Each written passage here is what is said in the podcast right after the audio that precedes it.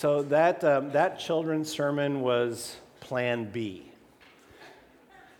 Children's sermon Plan A was to show a clip from Willy Wonka and the Chocolate Factory. And we had this great debate in my house last night whether that was appropriate. It's a little bit of a creepy film, it's a little bit scary.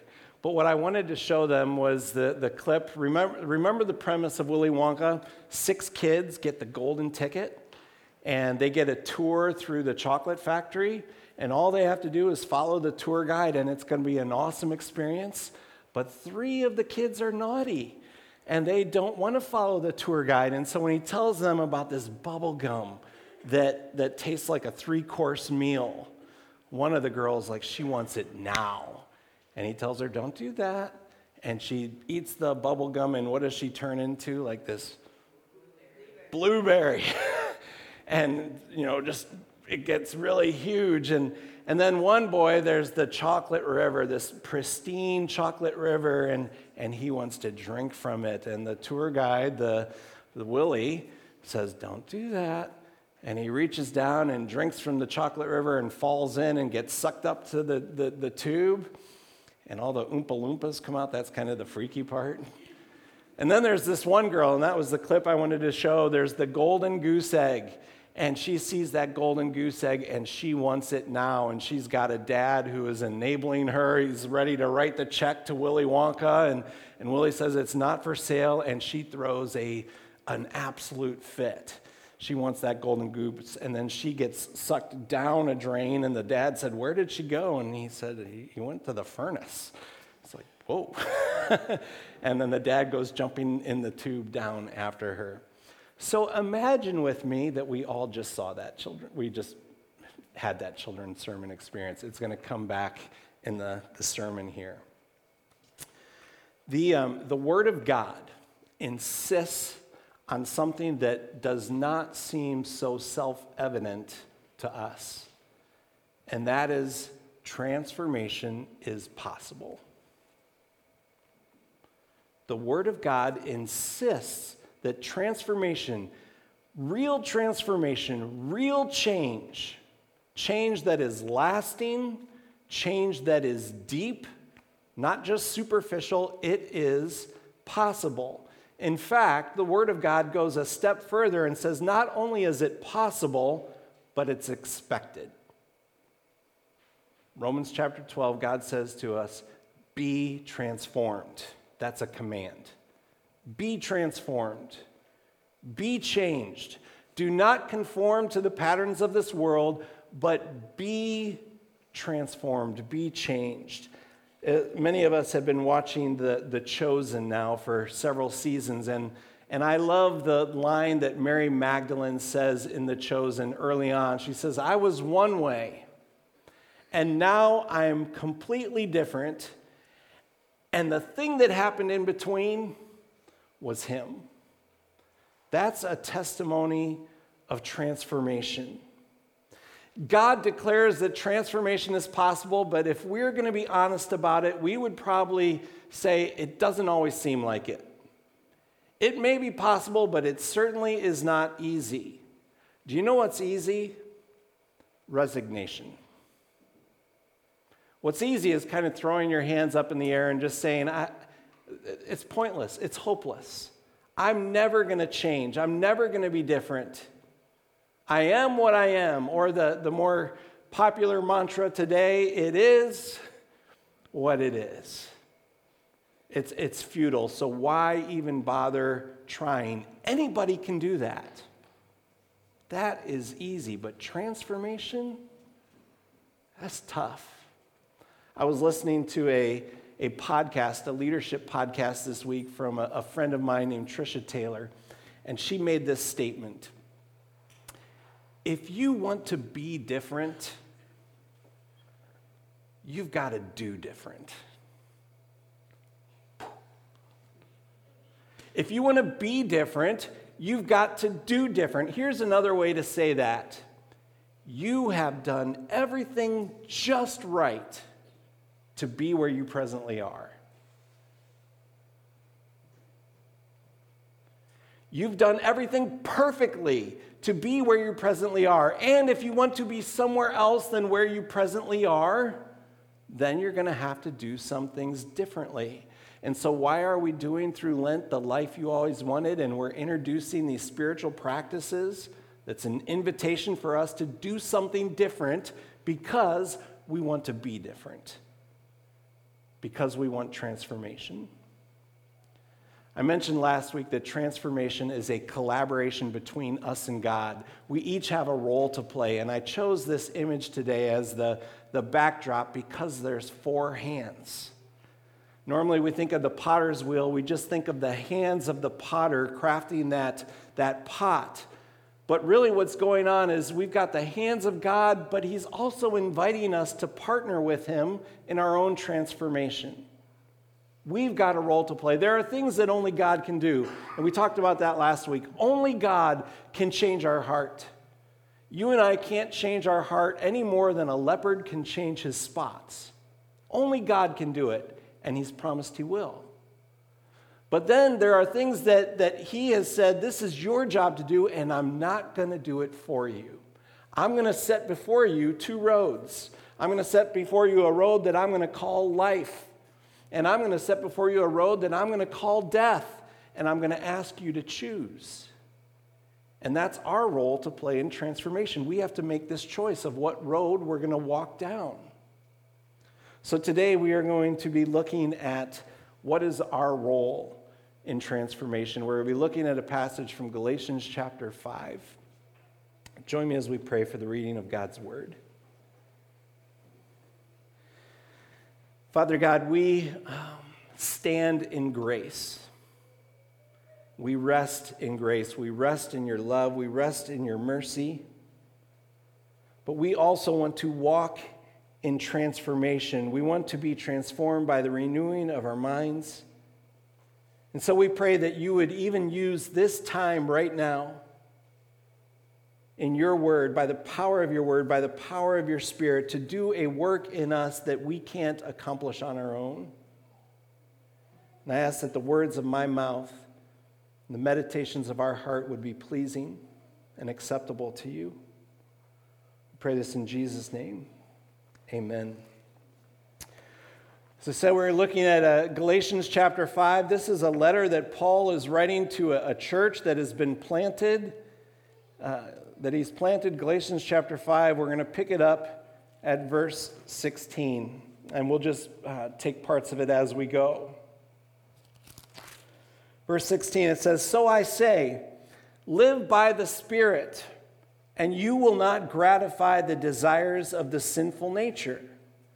For the sinful nature desires what is contrary to the Spirit and the spirit what is contrary to the sinful nature. They are in conflict with each other so that you do not do what you want. But if you are led by the spirit, you are not under the law.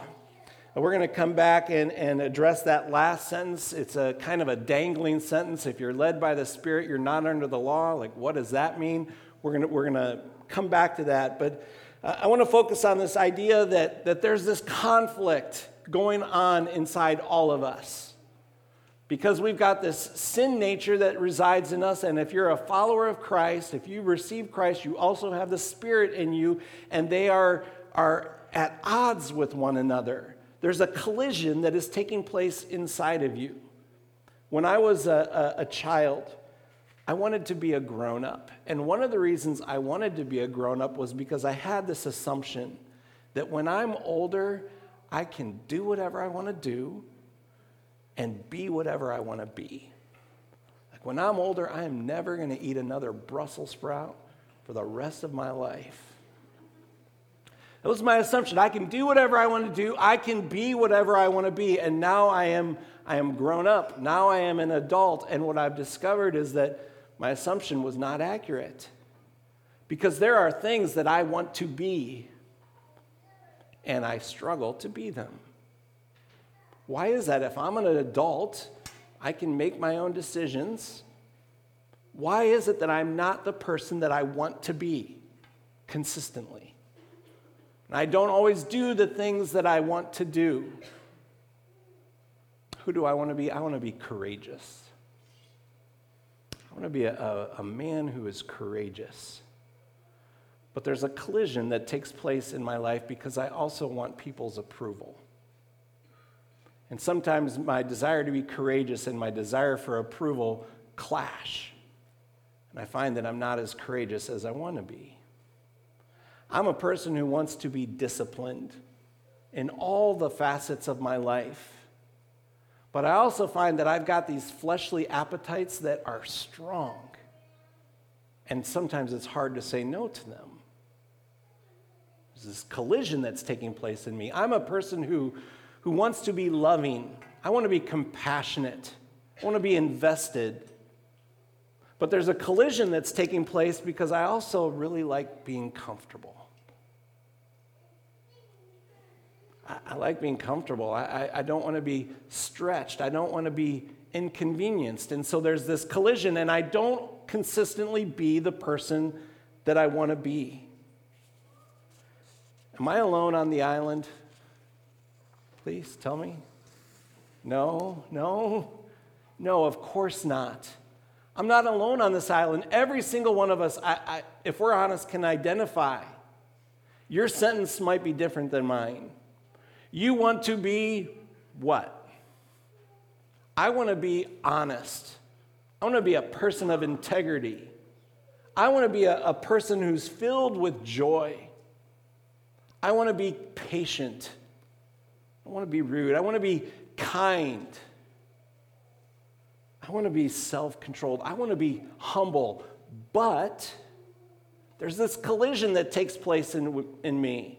And sometimes I find it convenient to be a little loose with the truth. And sometimes I'm just a grouch and I'm depressed. The last thing you would look at me and say is that person's joyful. Sometimes I, am not kind. There's this collision that's going on inside of me. This is true of all of us because the battle is real. The battle that we're all involved in, it is a real battle. Do you realize every single person, and I'm talking about believer or unbeliever, it doesn't matter. Every single person is in a battle. If you are an unbeliever, if you have yet to trust in Christ, yet to submit your life to Christ, you are in a battle with God. You're in a battle with God. The scripture says that you are an enemy of the cross, that, that you are hostile to God until you submit to Him. You're in a battle with God, and that plays out in one of two ways. Either you are saying, I want to do things my own way, I want to call my own shots, I want to be my own God. That's one way that we battle against God. But do you realize we also battle against God when we say, I want to be my own Savior? Like, I'm going to try and be righteous on my own. I'm going to. I'm going to do this church thing. I'm going to do this religious thing, and I'm going to excel at it. I'm going to earn my own way. That's at war against God because you can't do that. You can't be your own Savior. We are in a battle against God, and it is a, a battle that we must lose. We must lose the battle against God. And the instant we do, the instant we wave our white flag of surrender to God, we submit to Him as the Lord and Savior of our life, we have peace with God. We are no longer in battle with God. We are a child of God. We are a friend of God. But the moment we put that stake, that, that flag of allegiance to God in the ground, we leave the battlefield with God and we enter a new battlefield with a new enemy. And now we are in a battle with the, the prince of darkness. We are in a, a battle with the devil himself. We are a, uh, in a battle with the power of sin that lives in us. Everyone's in a battle. Nobody can, can be battle free. It's a matter of pick your battle. Do you want to be in a battle against God, a battle that you must lose? Or would you rather be in a battle against the prince of darkness? And the battle against the prince of darkness is a battle that we must win. If we're going to be transformed, it is a battle that we must win. if transformation is possible and God declares that it is and he expects transformation, that means the battle that we're in with the prince of darkness, the battle we're in with the power of sin, is a battle that can be won. God would not call us to be transformed if he was calling us to something that is impossible, to a battle that can't be won. We are in a battle against an enemy that can be defeated through the power of Christ in us. If you are a follower of Christ, the Spirit of God lives in you. Do you not know that you are God's temple and that God's Spirit lives in you? And this God that is living in you, it's not like he's the third string, he's at the end of the bench being put into the game at the last two minutes. This is very God of very God. The Almighty God lives in you. And he that is in you is greater than he that is in the world, which means we have a decided advantage. We are in a lopsided battle where the odds are all in our favor. The Spirit of God lives with us. So, how do we engage this battle? Willy Wonka and the Chocolate Factory. Here it is. Willy Wonka is the tour guide and if they just follow the tour guide, everything is going to play out right. The scripture in Galatians says, walk in the Spirit. Jesus said, The Spirit is our counselor, He is our helper, and He is our guide. God gave us the Spirit to guide us into all truth. And so, what is our job? It is to keep in step with the tour guide that is the Holy Spirit. And the Holy Spirit also lets us know when we get off step, when we are drawn to that bubble gum or the chocolate river or the golden goose. I want the golden goose. The Holy Spirit lets us know, ah, ah, ah, ah, come on back. And the Holy Spirit's really good, really good at his job. He is faithful to do it. So our job is to, to walk in step with the Holy Spirit. You're in a battle. The only Christian who doesn't think they're in a battle is the Christian who has quit fighting. The Christian who has decided to lay down on the battlefield, lay down my arms, they think, what's all the fuss? There's no battle going on. No, because you're laying down on the battlefield, you've quit fighting, you've laid down your arms. But the second you pop up your head, the second you get your feet under you and you stand up, you're going to recognize the battle is real. Then someone might say, well, why stand up? Just keep laying down on the battlefield. You know what? Some of us have quit fighting. We're laying down on the battlefield, and you know what we're telling ourselves? At least I'm going to heaven. Like, I'm going to quit fighting. And I'm going to know that no matter how junky this life gets, no how matter junky I get, at least I'm going to heaven. As we continue reading the scripture, you know what it's going to tell us? Pause that thought. Hold on to that thought. Don't be so, so self assured. Some of us, and I'll, I'll, include myself in this, have been laying down on the battlefield for far too long. And it's time to stand up.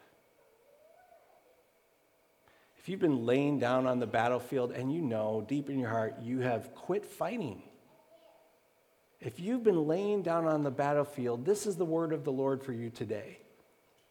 Stand up. Stand up. Strengthen your weak knees and your feeble arms. Make level paths for your feet. Stand up. And when the devil knocks you down, and he will, stand up. And when you do that sin again, and you are so disappointed in yourself, Stand up. And when the voice comes in your head that says, it's hopeless, I'm never going to change, I'm never going to be different, stand up. And when people tell you don't bother, why bother? Just lay down on the battlefield. You're going to heaven anyway. Stand up, get in the fight. Five foot 10, 202 pounds. He's regarded as one of the best running backs ever to play. Walter Payton, almost 17,000 yards, tackled thousands of times. We used to call it three, three yards in a cloud of dust. And Walter Payton was asked, How did you do it? How did you get so many yards? He said, I kept getting back up. And if you remember watching Walter Payton play, if you're old enough, what did he always do? He'd put that ball about a yard ahead of where he was tackled, and he'd pop up to his feet as fast as he could. He didn't want the, the enemy, the opponent, to know if he was hurt. He would pop up to his feet as fast as he could. Stand up. Paul's inviting us to stand, to get into the battle. And when we get knocked down, stand back up. So before we jump to the next paragraph, we want to come back to that dangling sentence. If you are led by the Spirit, you are not under the law. It's kind of an odd sentence. So here's the context of that. Paul would plant these churches and he'd bring to them the gospel. And they would hear this incredible news. They've been under Judaism, they've been under 613 different laws that they had to, to keep rigorously in order to keep God pleased. And he would bring to them this gospel, this good news that they are forgiven, that, that Christ has accomplished everything. He has kept the law perfectly for you. And then Paul would leave, and some other missionaries would come Christian missionaries, Christian missionaries. And they would tell the people, yes, this is good news, but you've still got to keep the law. You, you can't stop doing all those things that you were doing. If we, if we don't have the law, it's going to be anarchy. Like evil is going to triumph. And so these missionaries would come and they would suck all the joy right back out of the church. And they were right back where they were, enslaved to the law. And so Paul writes to them and he's saying, nonsense nonsense. If you are led by the Spirit, you don't need a law. You don't need a law to tell you not to cheat, not to steal, not to kill. The Spirit of God in you tells you that. You know it. You don't need a law in you to, to say, love your neighbor, be honest. The Spirit confirms that thing, which sets up the next paragraph. So, continuing reading the acts of the sinful nature, that sinful nature that resides in all of us, the acts of the sinful nature are obvious. The word obvious means you don't need a law to know it. Like it is self evident. And then he's going to go on and he's going to list 15 sins, 15 categories of sin. As we read this list, I'm guessing one of them is going to strike close to home. Maybe five of them will strike close to home. Maybe 10 of them will strike close to home. Here's the list. The acts of the sinful nature are obvious sexual immorality, impurity, and debauchery. I had to look up debauchery. Debauchery is an overindulgence in our appetites, when we overindulge in them. Idolatry, witchcraft, hatred, discord, jealousy, fits of rage selfish ambition, dissensions, factions, and envy, drunkenness, orgies, and the like. And the like means this is not like the all uh, conclusive list, this is just a sampling. Like the number of, of sins, that, there's so many different things that we can fall into. 15 different types of sin are listed here. There are some high profile sins that we usually focus on in this list. Sexual immorality, it's the one that gets a whole lot of attention. Drunkenness gets a lot of attention. Uh, this debauchery, this overindulgence in things. There, there's kind of groups of sin here, and those, those three sins have something in common. What they have in common is they are things that God created that are good and they become bad when we put excessive weight on them, when we, we pursue them outside of the guardrails that God has given us. Sex is created by God. designed by God, and He's given us the means to have a, a, a, sexual relationship that is gratifying to us and glorifying to Him. He's given us the guardrails. Sexual immorality happens when we push beyond the guardrails. Debauchery, He's given us appetites. It's good that food is good.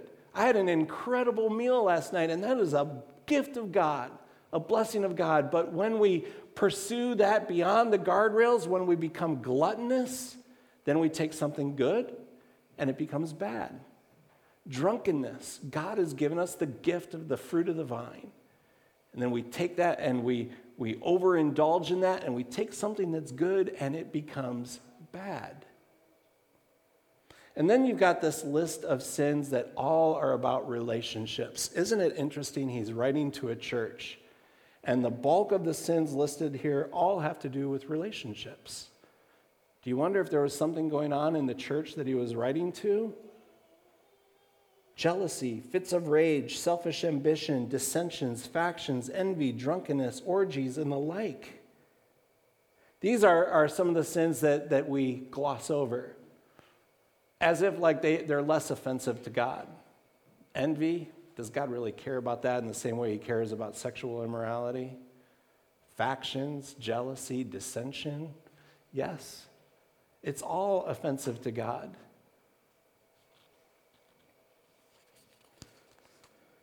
Here's the thing about transformation step one stand up, get in the game, get in the fight. Step two acknowledge your sin. We are in the unique position as Christians to be freed up to be able to acknowledge our sin. What does the scripture say? There is no condemnation for those who are in Christ Jesus. We stand in grace. And because we stand in grace and because there is no condemnation, we are in a position to be honest. To be honest about those things in our life, the weeds in our life. Does the scripture not say, For all have sinned and fallen short of the glory of God? We like to quote that to unbelievers. Isn't that true of us? For all have sinned. Doesn't the scripture say, All like sheep have, have gone astray? And so, should we be dismayed when we find out there's a sinner in our midst? When the scripture says, obviously there is, you're sitting next to one, and, and guess what? The person sitting next to you, they're also sitting next to a sinner. And so, if we're going to be a community where transformation takes place, we've got to be a community where real sin can be acknowledged, can be brought into the light, and there is not shame and there is not condemnation. It's all they say, as they say, about the growth. It's all about the transformation. Scripture continues.